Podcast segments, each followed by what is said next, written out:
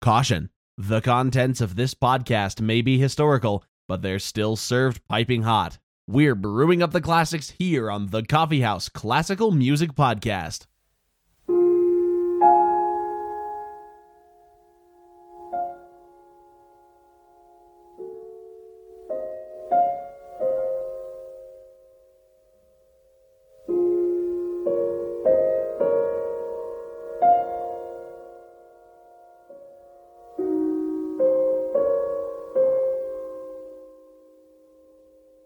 And welcome to the CoffeeHouse Classical Music Podcast. My name is Asa. And I'm Allison.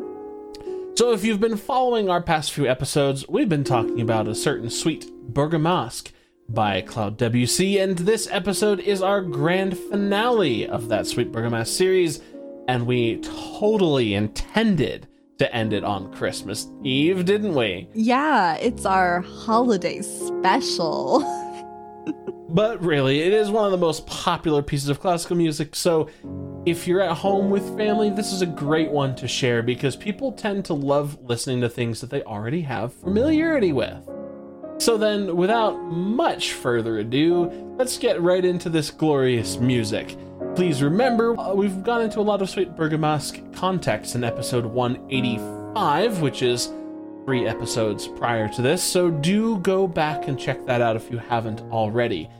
And now, Clair de Lune. And of course, as we have also mentioned in our previous Debussy episodes, this suite is meant to be an impression of a Baroque dance suite. However, Clair de Lune is not a dance. An interpretive dance, maybe. I suppose people have danced to it before. But it is, however, still an impression. And it's Debussy's impression of a poem by Paul Verlaine, which is also titled Clair de Lune, which translates from French into Moonlight. Would you like me to read the poem? I would love for you to read the poem by Paul Verlaine. All right. Your soul is like a landscape fantasy where masks and bergamasques in charming wise strum lutes and dance, just a bit sad to be hidden beneath their fanciful disguise. Singing in minor mode of life's largesse, and all victorious love, they yet seem quiet, reluctant to believe their happiness, and their song mingles with the pale moonlight. The calm, pale moonlight, whose sad beauty beaming, set the birds softly dreaming in the trees, and makes the marbled fountains gushing, streaming, slender jet fountains sob their ecstasies. Wonderful. Very evocative. It is. And Verlaine literally mentions bergamasques in the first verse, so it all is quite on theme for Debussy's suite. Now, many people latch on to the last stanza of this poem when picking art related to Clair de Lune for, say, album covers. So often you'll see Clair de Lune associated with Impressionist-style paintings of the moon reflected in rippling water. And of course, this piece has also been featured in countless pieces of media as well, popularly Ocean's 11, as the cast gazes at the Bellagio Fountain in Las Vegas. But there's also some other pieces of media, such as Twilight, to show that vampires also appreciate classical music. And then also it was in a trailer for the 2018 Godzilla movie, which is to inspire awe and wonder for the large monster, just to name a few. I want to actually ask before we go on, Allison, when you think of Clair de Lune, what is the first piece of modern media that jumps into your head that associates with Clair de Lune? Of modern media? Of modern media. I think probably Ocean's 11, just because it was the first one that I saw it in. Yeah, I think Ocean's 11. Mine is a YouTube series called Car Boys, where images of sequences of virtual simulated automotive destruction are always backed by Clair de Lune. And I asked that for a reason, because I think that Clair de Lune is one of those pieces that's become something more than just a well-known piece of classical music. Mm-hmm. It's taken on a lot of extra meaning right? Like, it's so well known, and it evokes such a certain vibe and image in people's heads that now that can be both used in its almost to say intended format, like to evoke a scene of calm and reverence, or in completely an almost played comedic, for laughs, right? Yeah, almost in a comedic sense, or in the example of Godzilla, it's a very fun juxtaposition to sort of like push home the, you know, awe or destructive power. It's not always calming, and I think that's a really cool thing that this piece of music has done. Yeah, I think it definitely transcended, obviously, its original intention, and being so popular, you know, it has that stronghold in the general populace's mind, so it can be used in such a way, which is, yeah, I would say a big step forward for classical music. Yeah, for sure. And there goes all the material I had for the conclusion, so this is going to be... it's a topsy-turvy episode. Topsy-turvy episode, but now on to the music. Unlike our previous minuet, that was a little difficult to find the ABA form, this piece has a definitive form with the ABA sections quite defined. So we'll start with that first A section, opening with the iconic simple melody.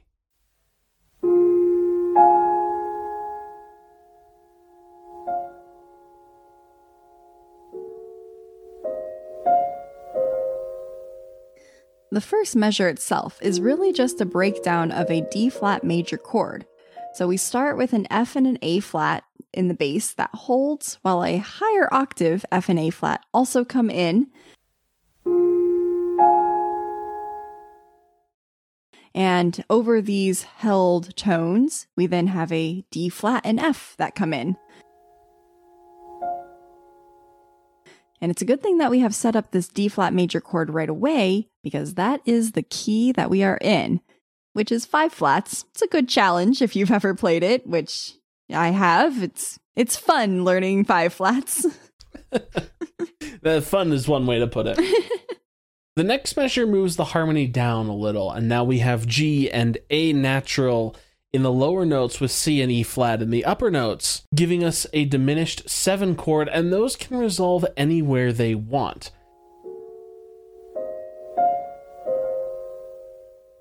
However, the A natural gives a little crunch against the A flat from the previous measure.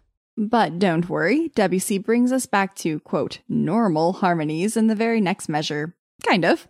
We got back to the F and A flat in the lower notes. However, now we have B flat and D flat in the upper notes. So actually a B flat minor 7 instead of the D flat major that you thought we were going back to.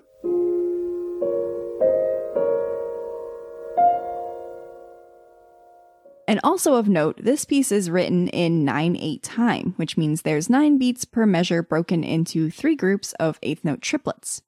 We have been hearing those groups of the 8th notes, but in this particular measure, Debussy has actually written a very specific 8th note duple, which gives it a bit of a swinging quality to the music.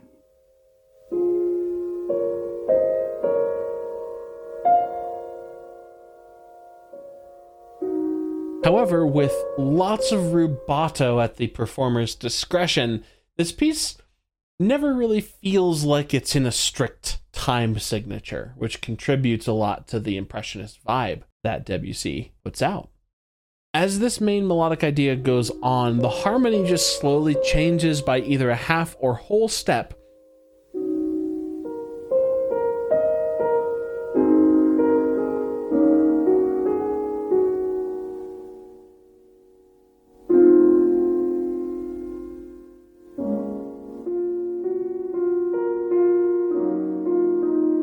until we've traveled down an entire octave to arrive back on D flat major.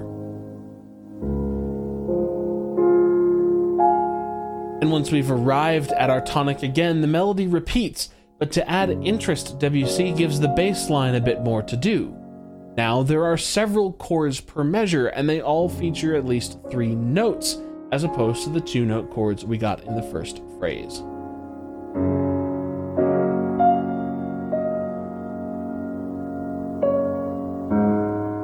And it's also not an exact copy of the first phrase.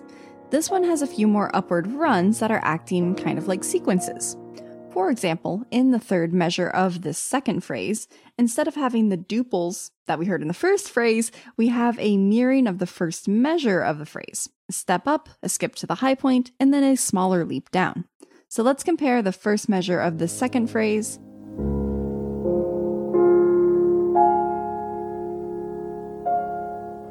to the third measure of the second phrase.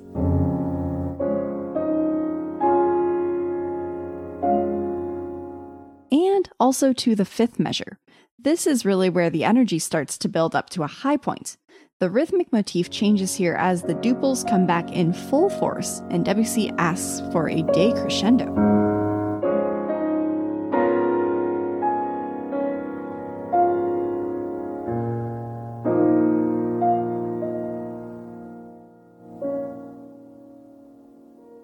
This then allows for a peaceful transition into something completely different, i.e. a new musical motif.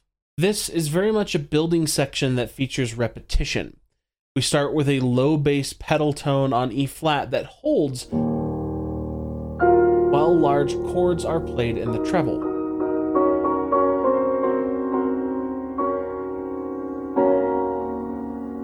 And of note, these chords feature quartal and quintal harmony that really defined the Impressionist era.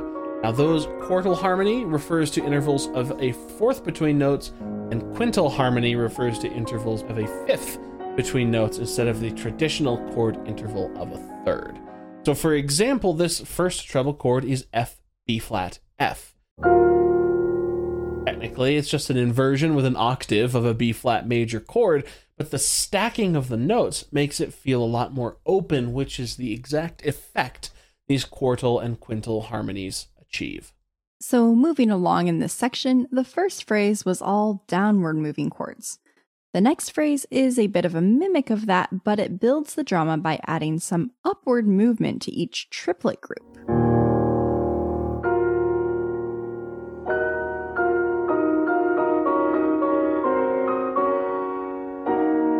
After that, Debussy writes a whole measure of duples. It makes a bit of a warping effect with the time, as in the very next measure, we snap right back to the triplets.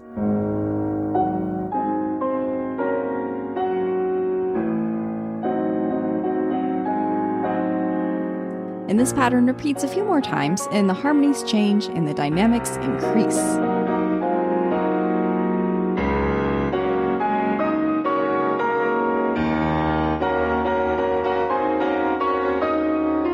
Until we reach the high point of the phrase with more open quartal chords.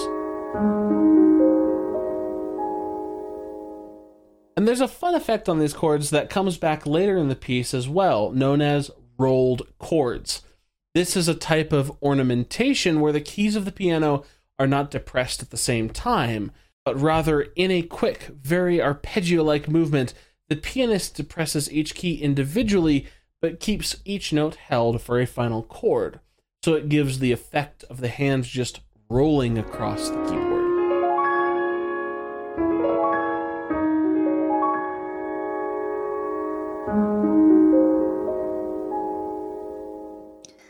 And with that, we get into one of the next famous sections of the piece, and for our purposes, it is the B section.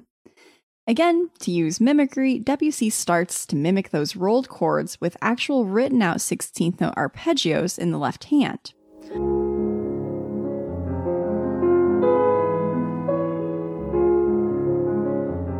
But, of course, these 16th notes are not the melody. What we really want to hear is the much slower-paced notes in the treble.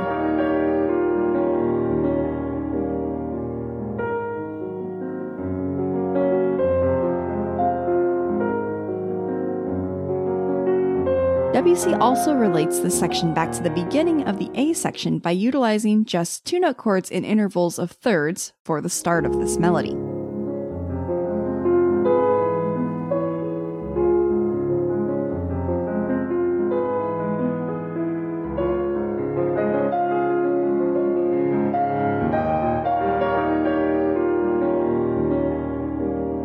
While it's challenging to play, The difference in style between the left and right hands here is key to the impression that Debussy is going for.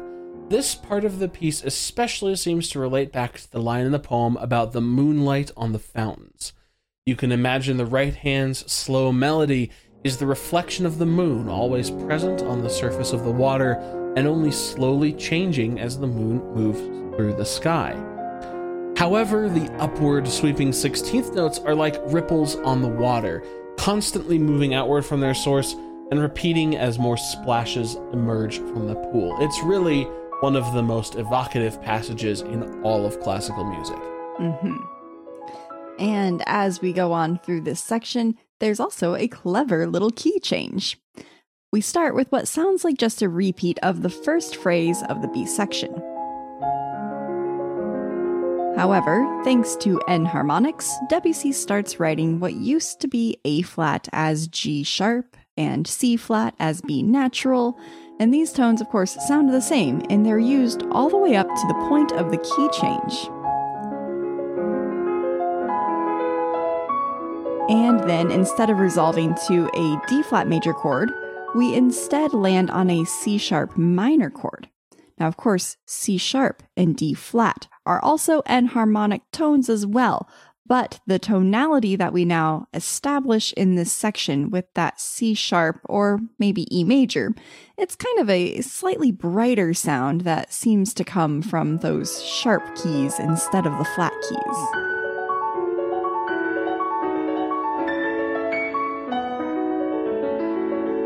The section also goes into a much higher register than we've heard previously. The arpeggios persist, but eventually we get some downward movement, as the treble line also makes a grand descent with parallel third intervals, kind of sounding like little bells.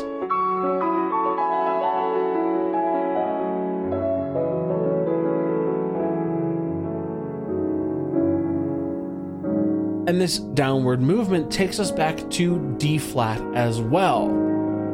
This is perhaps the more peaceful water that Debussy is evoking.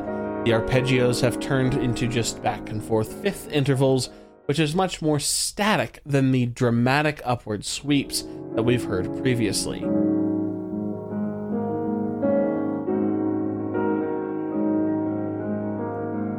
The treble melody is more subdued as well, but still mimics the previous boisterous melody through its rhythm.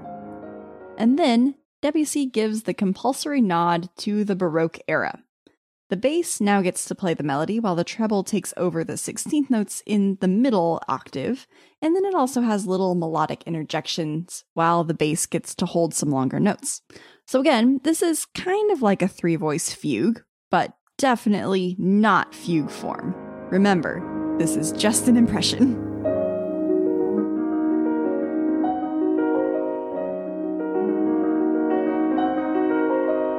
And from there, Debussy winds down the B section, with the treble playing a high E flat, while the bass plays around with the subtly changing harmony once again. In each of these arpeggios, just one note is changed, but the first note stays consistent as a G flat.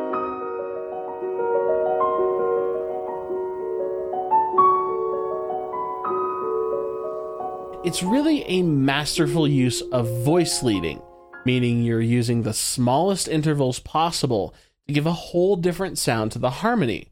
And expert voice leading is a nod to the vocal forms that originated even earlier than the Baroque era. And so then, of course, we've made it back to the A section. Debussy holds on to the style of the B section, though, by incorporating the upward 16th note arpeggio still, rather than just the block chords like we had in the first iteration of the A section.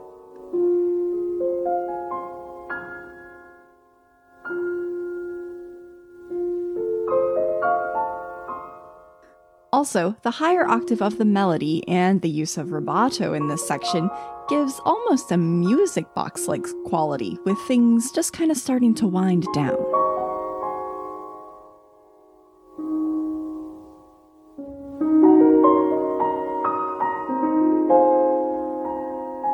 In the second iteration of the A section phrase, Debussy takes us back to just chords in the bass rather than those arpeggios.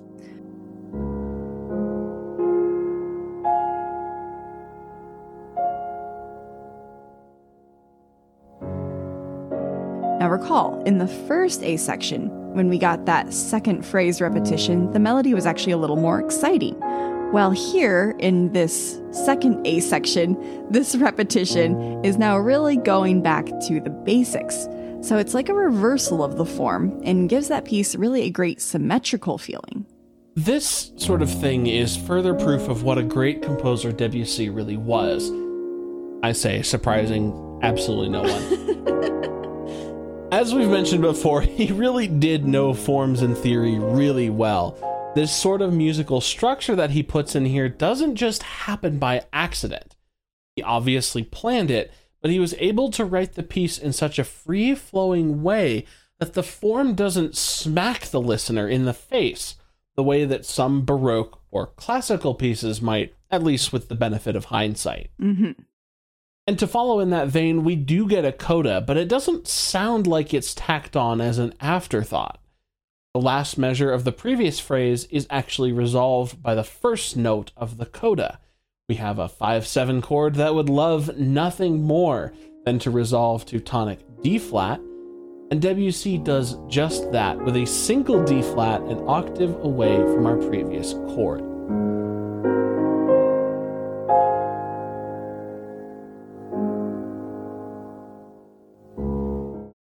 And that really could be the end of the piece.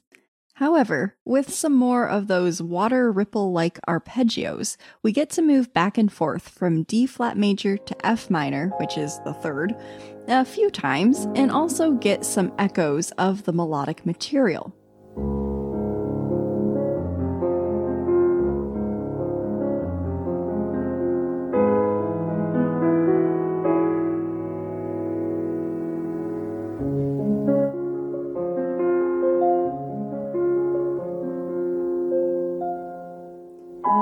This gets to end on a really lovely rolled D-flat major chord that is stacked in such a way that we get some fourth and fifth intervals to really open up that sound.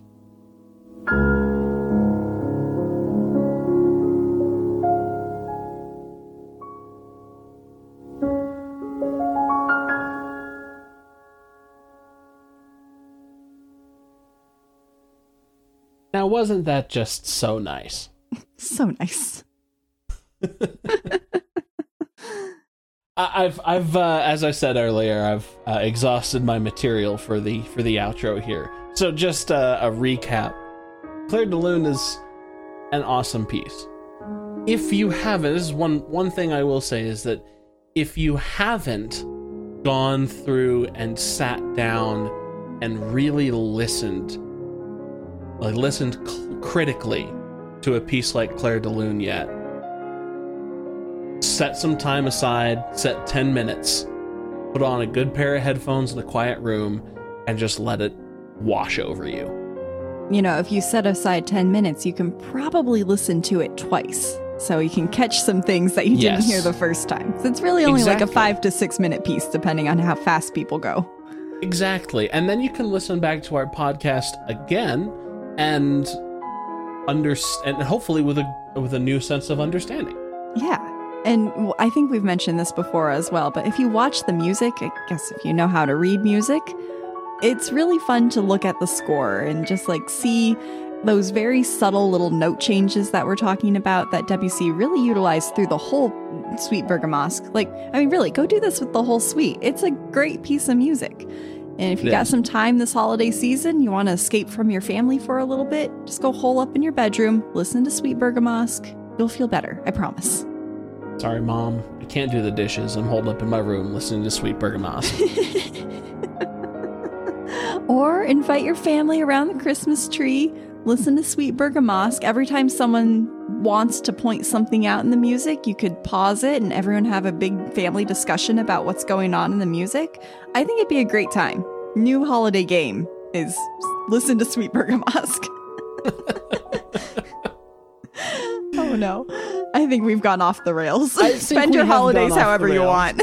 Yes, and from both of us at the Coffee House, very happy holidays however you choose to celebrate them. And thank you so much for making us a part of your Christmas Eve or Christmas Day, or heck, I don't know, you could be listening to us in July of 2030. Thank you for making us a part of your life for however long we have been. We very much appreciate it. And we'll be back in 2024 with more music. Can you believe it? Music. Oh my goodness. I'm just, for kicks and grins, the first episode, we're coming up on 8 years of the Coffee House. Really? That long? The first episode one, RC1, in my episode one folder. Now it was in July, created, wasn't it?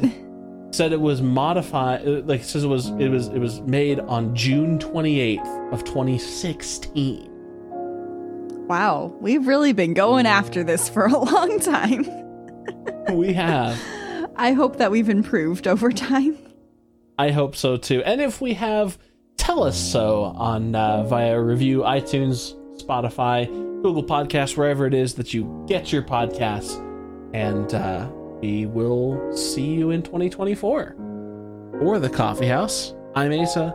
And I'm Allison. Thank you so much for listening. Clair de Lune from Suite Bergamasque was performed by Jacobo Salvatori. You can find The Coffee House on Spotify, Apple Podcasts, Google Podcasts, or wherever you get your podcasts. Be sure to rate, review, and subscribe. Follow us on Facebook at The Coffee House Classical Podcast and Instagram at Podcast Coffee House. Email us at coffeehouseclassical@gmail.com.